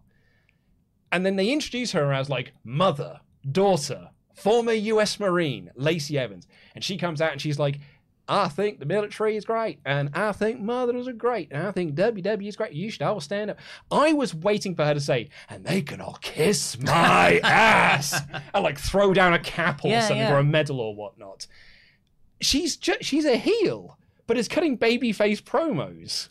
Well, no, she's she's just a, currently. If you weren't aware of the backstage reports, she is a really one-dimensional babyface. But she is cutting promos like a, her delivery is that of a heel. I just think that's her not cutting good promos. Is that what it is? Yes, Because it sounded like it was gearing up to be the start of a heel promo. I think you're bringing that baggage in. Am I? Yeah, Yeah. but I, I, a lot of people have said that's a terrible idea. You know, you build up this really real thing, and you know, that's definitely the right answer. You should keep her as a babyface. However, it will be so funny. she then turned heel. Because this, I mean, we talked about this briefly before we started hmm. recording this, well, before we went live on air, which is that it's not that she's cutting a heel promo or she's cutting a babyface promo like a heel. It's that WWE don't know how to present baby faces. So they think Yeah. they're doing a great job of presenting a baby face. What they're actually doing is making her more heelish than she was before when she just had a hat. Uh, oh, I forgot about Hat Lacey Evans. Yeah, just walked out. Yeah. Catwalking Lacey Evans. Uh, after that, we got Riddle cutting a promo in what I think was the Sugar Hut in Essex. It's very smoky, couple of lights here and there. Yep. It's very fun. And then the main event, which was kind of already covered, Asuka versus Becky Lynch. Didn't go that long, but they worked really well together. And the finish was so good. For, uh, uh, after like a month, it feels, of crappy Raw main event finishes. Generally very enjoyable episode bad main event finish. This was so so episode excellent main event finish. Belair's on commentary. Becky throws asuka into her. Belair gets on the apron like how dare you? Referee's distracted. Becky goes to get asuka's umbrella. I'm like okay she's she's gonna win it here asuka perfectly timed green misted her in the face You can tell the pandemic's over. kick to the head pinned her asuka wins Loved that finish. Yeah. So good. It was awesome because I my WWE brain was like, and here's where the DQ comes. Yeah, yeah. And this is how we get a triple threat match at Hell in a Cell. Yep. And no, Asuka out of nowhere misted her in the face and got the pin. Crucially as well, covering up her face so Mm. the referee couldn't see that she'd been misted in the eyes when she was pinning her. Superb finish. And a very, very good match as well. I did feel very bad for Nikki and Doudrop though, Hmm. because They could have lost that, it could I mean, it could have been a fatal four way. which they could have got pinned in. Could have got pinned in, but Yeah. at least they would have got to have a wrestle. Hey, maybe they walked out as well. We don't know. we don't know. Where was Randy Orton? Walked out. Where's Roman? Where is Roman? He's the champion of both brands. He's, I think he's contractually walked out. Yeah. He's got it in his contract now. He doesn't have to do anything. So what did you score this? I can't remember. I think it was in the either in the low 60s or high 50s. Um, yeah, I I guess two, three out of. I don't know. I didn't do a two, poll three. for this because I think everyone was so focused on the Sasha Naomi stuff. Like, I don't Mm. think anyone really had any opinions on Raw as a whole. but yeah, two, three out of five. It was a perfectly fine episode of Raw, I guess. Yeah. Um, if if this was three months ago, I'd be raving about this episode. But I think the the last month Well, has you've said been it's been better. the best episodes of Raw you've ever seen in your It's life. much better than AEW. Uh, Sean has tweeted as well. This was um, about 15, 20 minutes ago. Already working on another Sasha Naomi WWE update. He's going to run it today. Interesting.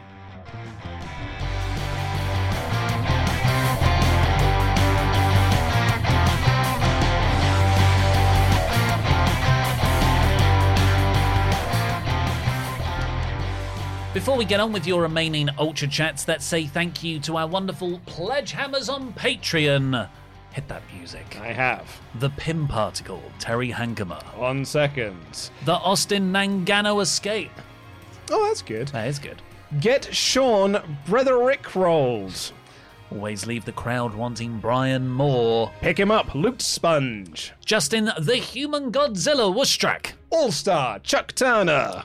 Marcus, he's got so Campbell. Chris Hellfire Brimstone. Infinite Crisis. Chris Jenkins. Adam Bowser Bowers. And the incredible Tarzo. Thank you so much for your support on patreon.com forward slash wrestle talk. This week, hopefully this week, we're going to be recording our review of Judgment Day 2002, which will be available exclusively for Patreon backers. I watched it yesterday. Yeah? What do you make of it? I, well, without uh, giving away the. It's a, it'll be an interesting one to talk about now because it's near Steve Austin walking out. Yeah. and he does feel pretty checked out creative wise. Yeah, yeah. Because that that Brock Lesnar walkout wasn't just that. It was I guess a year building up of what am I doing? 2001 hadn't quite worked out the way that they'd intended because the heel turn was ill thought out and they clearly didn't have a direction for it. Then the invasion stuff happened, and then he just turned babyface again. Yeah. Uh, well, yeah. Please go over and support us on Patreon, and you get access to loads of exclusive content like that. And also, I don't want to make you rush through these ultra chats, but I've just had word from Andy that Laurie's music video Punishments is available for us to watch. Finally, yeah, not available for you to watch at home. It's available for us to watch in the office. excellent. Oh well, we'll probably put that out this week sometime then on Parts Unknown.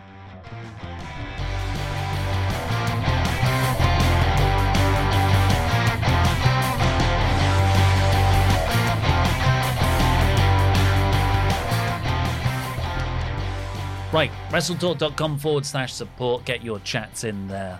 Nate S. Can WWE not release them and then prevent Sasha from doing any of her acting gigs until her contract runs out? So a sort of 90 day non compete clause. yeah, but even then, it's only. Not release them, I see. Um, yeah. yeah, so I'm going to keep them. Well, I mean, she gets acting gigs. I suppose she would say you can't do that. Yeah, WWE, I you know, would probably have final say ridiculously Hmm. if she could do them. she's in the Disney wheelhouse now. Like she's in. Usually, when you get your that first step into the Disney playbook, Yeah. you can get a bunch of acting gigs in other Disney projects after that.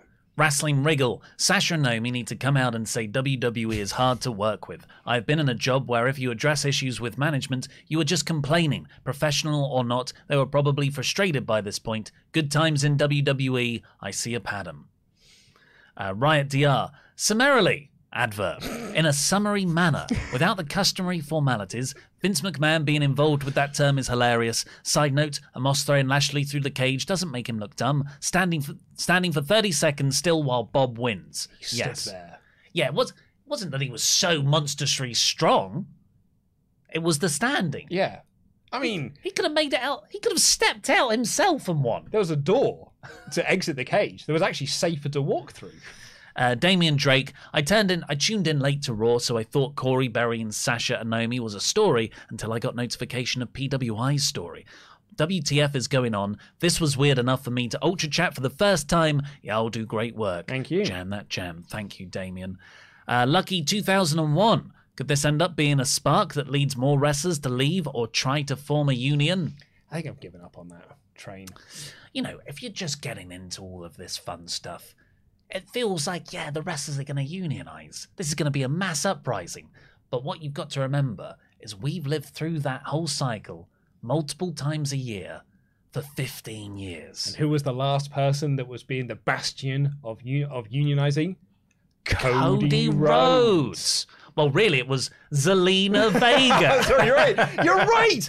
Before it was Cody Rhodes, then Zelina, and both of them went back to WWE. The best way for Sasha and Naomi to get back in WWE's good books is to threaten to unionize because they want to crush that so bad they will swallow any PR nonsense. Uh, that right guy, it says, the third hour of Raw was never exclusively dedicated to the cruiserweights. No such situation ever existed. Perhaps you dreamt it. No, it turned purple and everything. Yeah, they did the ropes. We were there for Yeah. it when they did the ropes.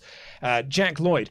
Why is every pay per view WrestleMania rematch, I mean Backlash, oh whatever, how many more matches will there be at Hell in a Cell? Four weeks of build for matches I've already seen seven times before is pointless. Cancel the network so I can watch double or nothing instead. Happens every year with WWE. This is their holding pattern. They just do the same thing over and over again until we get a SummerSlam direction. H Moose 805. Hey guys, is it just me? Or uh, who didn't get a confirmation email when signing up for the UK pay per view uh, being on sale?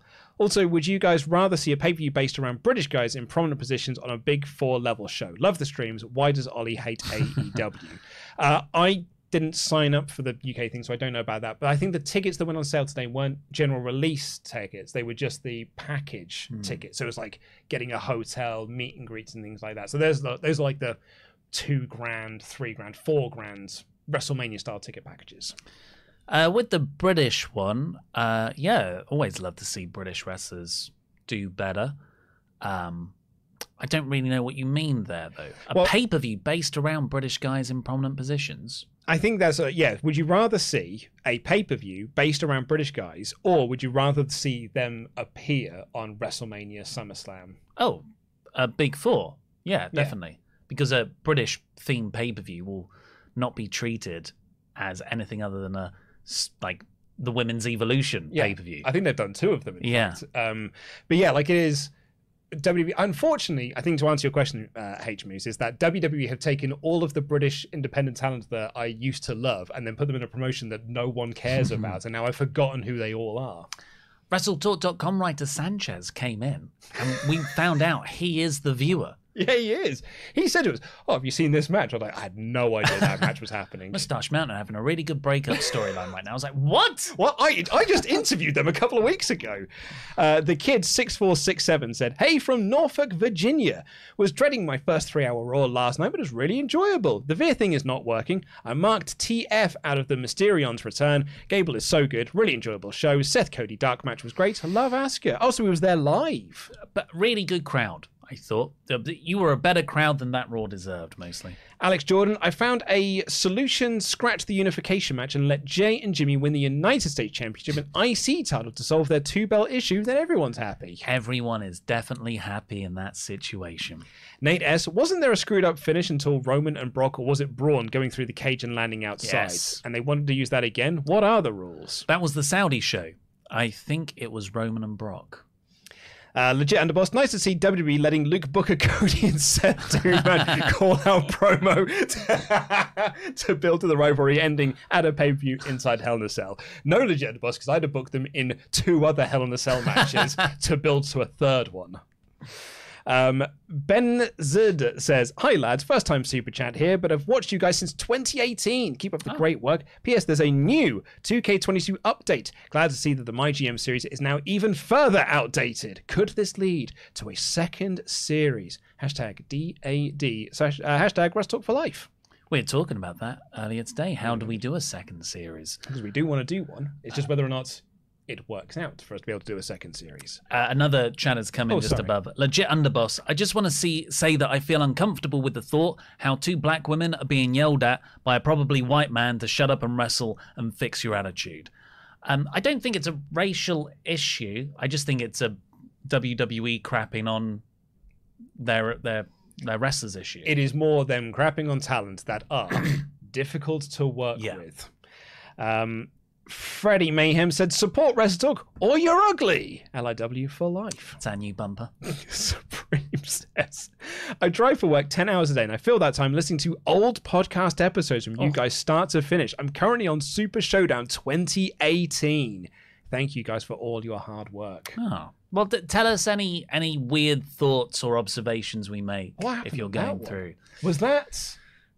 That wasn't DX, was it? DX and Brothers of Destruction. I th- it might be because was that 2017? following year would have been when Wyatt won the belt. Yeah, no, I no, I think no, you're right. Super Showdown 2018. Good lord, what happened on that one? Oh, Super Showdown 20. It was the Australian show Ah, g'day, mate. uh, with Undertaker Trips. And that really bonds a Buddy Murphy match. What didn't the IIconics face Ronda Rousey? Oh no, they defeated Asuka and Naomi. Ah. John Cena and Bobby Lashley defeated Elias, Elias and Kevin Owens as a tag team. Well, they were that. That must have been around the time they got that mega heat. We just moved into this office. Yeah. This was the first thing that you watched. You didn't you and Andy watch this show together or something? I think it might have been me and. Oh yeah, I can't remember. It was either that or the October one. Yeah, no. that was September. It was Ronda and the Bella Twins versus the. Riot Squad. Uh, Kushrinada has been a member for four months. Great point there on Rhodes and Vega. Changes needed, but nobody seems to be stronger than the power of money. Does that say more about the wrestler? No, I think it says more about the human condition. Uh, and finally, Charles Berg. Let's play Name That Wrestler. I give a bad description of a wrestler and you name him. You ready? Don't look. Oh, okay. Oh, wait, no, they haven't given the answer. okay. One, this wrestler hates the taste of water. Two, this wrestler hates the taste of apples, so not Carlito. Three, this wrestler wants to give you a taste. Four, the wrestler loves the taste of feet.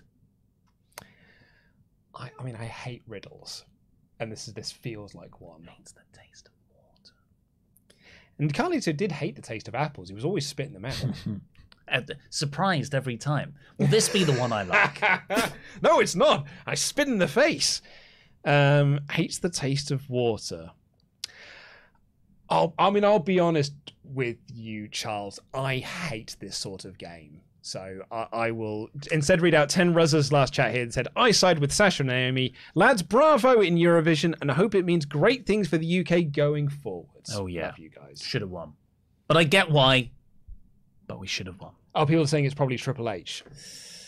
He spits the water Yeah. in his entrance. What, what about all the other bits? Uh, this wrestler wants to give you a taste.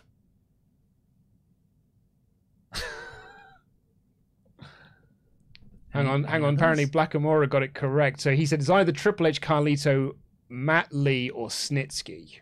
Oh, come on. He's not doing a Snitsky one. Some people are saying it's Snitsky. Loves the taste of feet. Is it four different wrestlers though? I think we've got it wrong. I think it's not the same one. It's Oh. four different wrestlers. So this wrestler hates the taste of Oh, water is yeah. Triple H. This wrestler hates the taste of apples is Carlito. This wrestler wants to give you a taste is apparently uh, the lad from AEW, and four is um, Snitsky. Cool. Yeah, oh, Charles. Charles has had some all-time great ultra chats in on this show. That He's, he's might trying out a new thing, that might be one of your worst. it might be one of the worst you've ever done. We've had one last one come in, final one for now. Grace Lester, could the statement be WWE gearing up for axing them from the company, like as a justification for releasing someone with the star power of Sasha Banks and the longevity of Naomi? Um, I don't think anything was that thought out. They, I don't think it does. They've not done that for anybody else. They freaking released Bray Wyatt with not a, a hint, um, apart from not using them on TV. I think this was a, in the heat of the moment, emotional move. I think it was as well.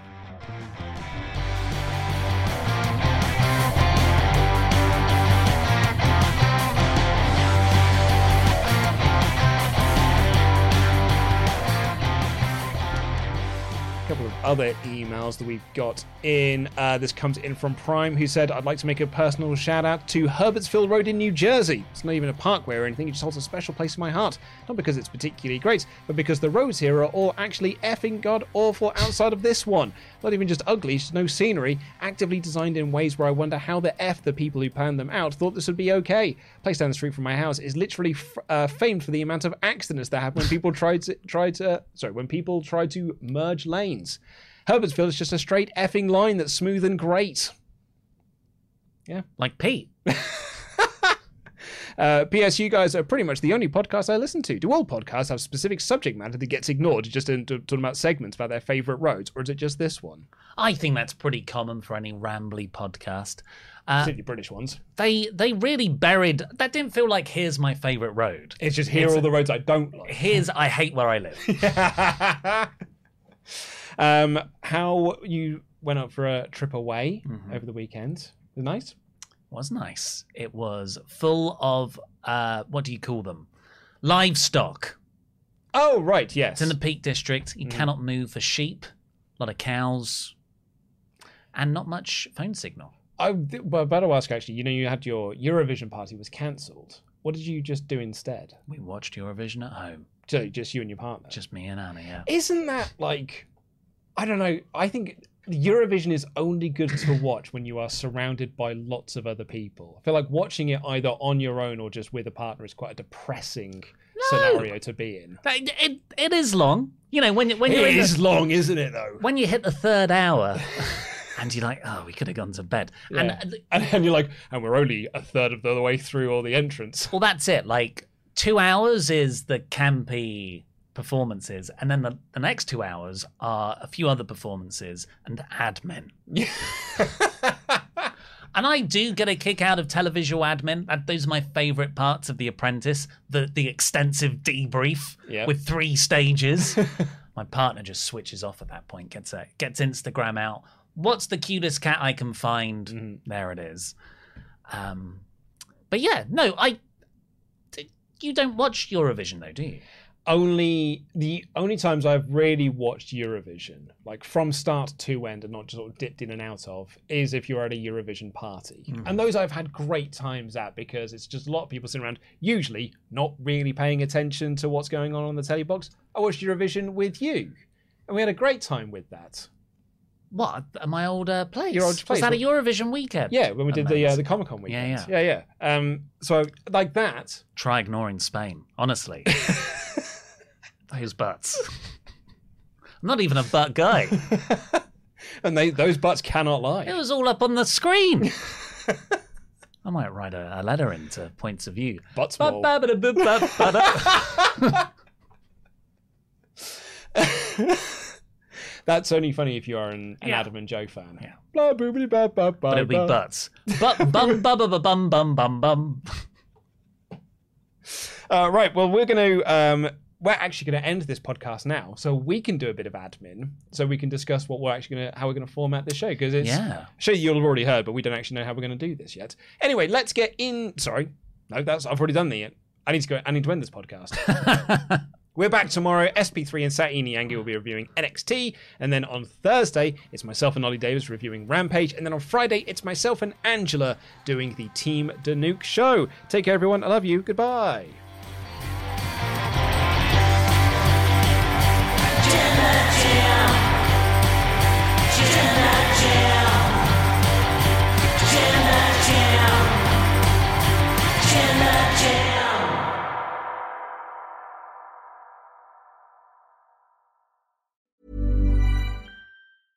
Spring? Is that you? Warmer temps mean new Allbirds styles. Meet the Superlight Collection, the lightest ever shoes from Allbirds, now in fresh colors. These must have travel shoes have a lighter than air feel and barely there fit that made them the most packable shoes ever. Plus, they're comfy right out of the box. That means more comfort and less baggage. Experience how Allbirds is redefining comfort. Visit allbirds.com and use code SUPER24 for a free pair of socks with a purchase of $48 or more. That's A L L B I R D S.com, code SUPER24. As humans, we're naturally driven by the search for better. But when it comes to hiring, the best way to search for a candidate isn't to search at all. Don't search, match with Indeed. When I was looking to hire someone, it was so slow and overwhelming. I wish I had used Indeed. If you need to hire, you need Indeed. Indeed is your matching and hiring platform with over 350 million global monthly visitors, according to Indeed data, and a matching engine that helps you find quality candidates fast. Ditch the busy work. Use Indeed for scheduling, screening, and messaging so you can connect with candidates faster. And Indeed doesn't just help you hire faster. 93% of employers agree Indeed delivers the highest quality matches compared to other job sites, according to a recent Indeed survey. And listeners of this show will get a $75 sponsored job credit to get your jobs more visibility at Indeed.com slash podcast. That's Indeed.com slash podcast. Terms and conditions apply.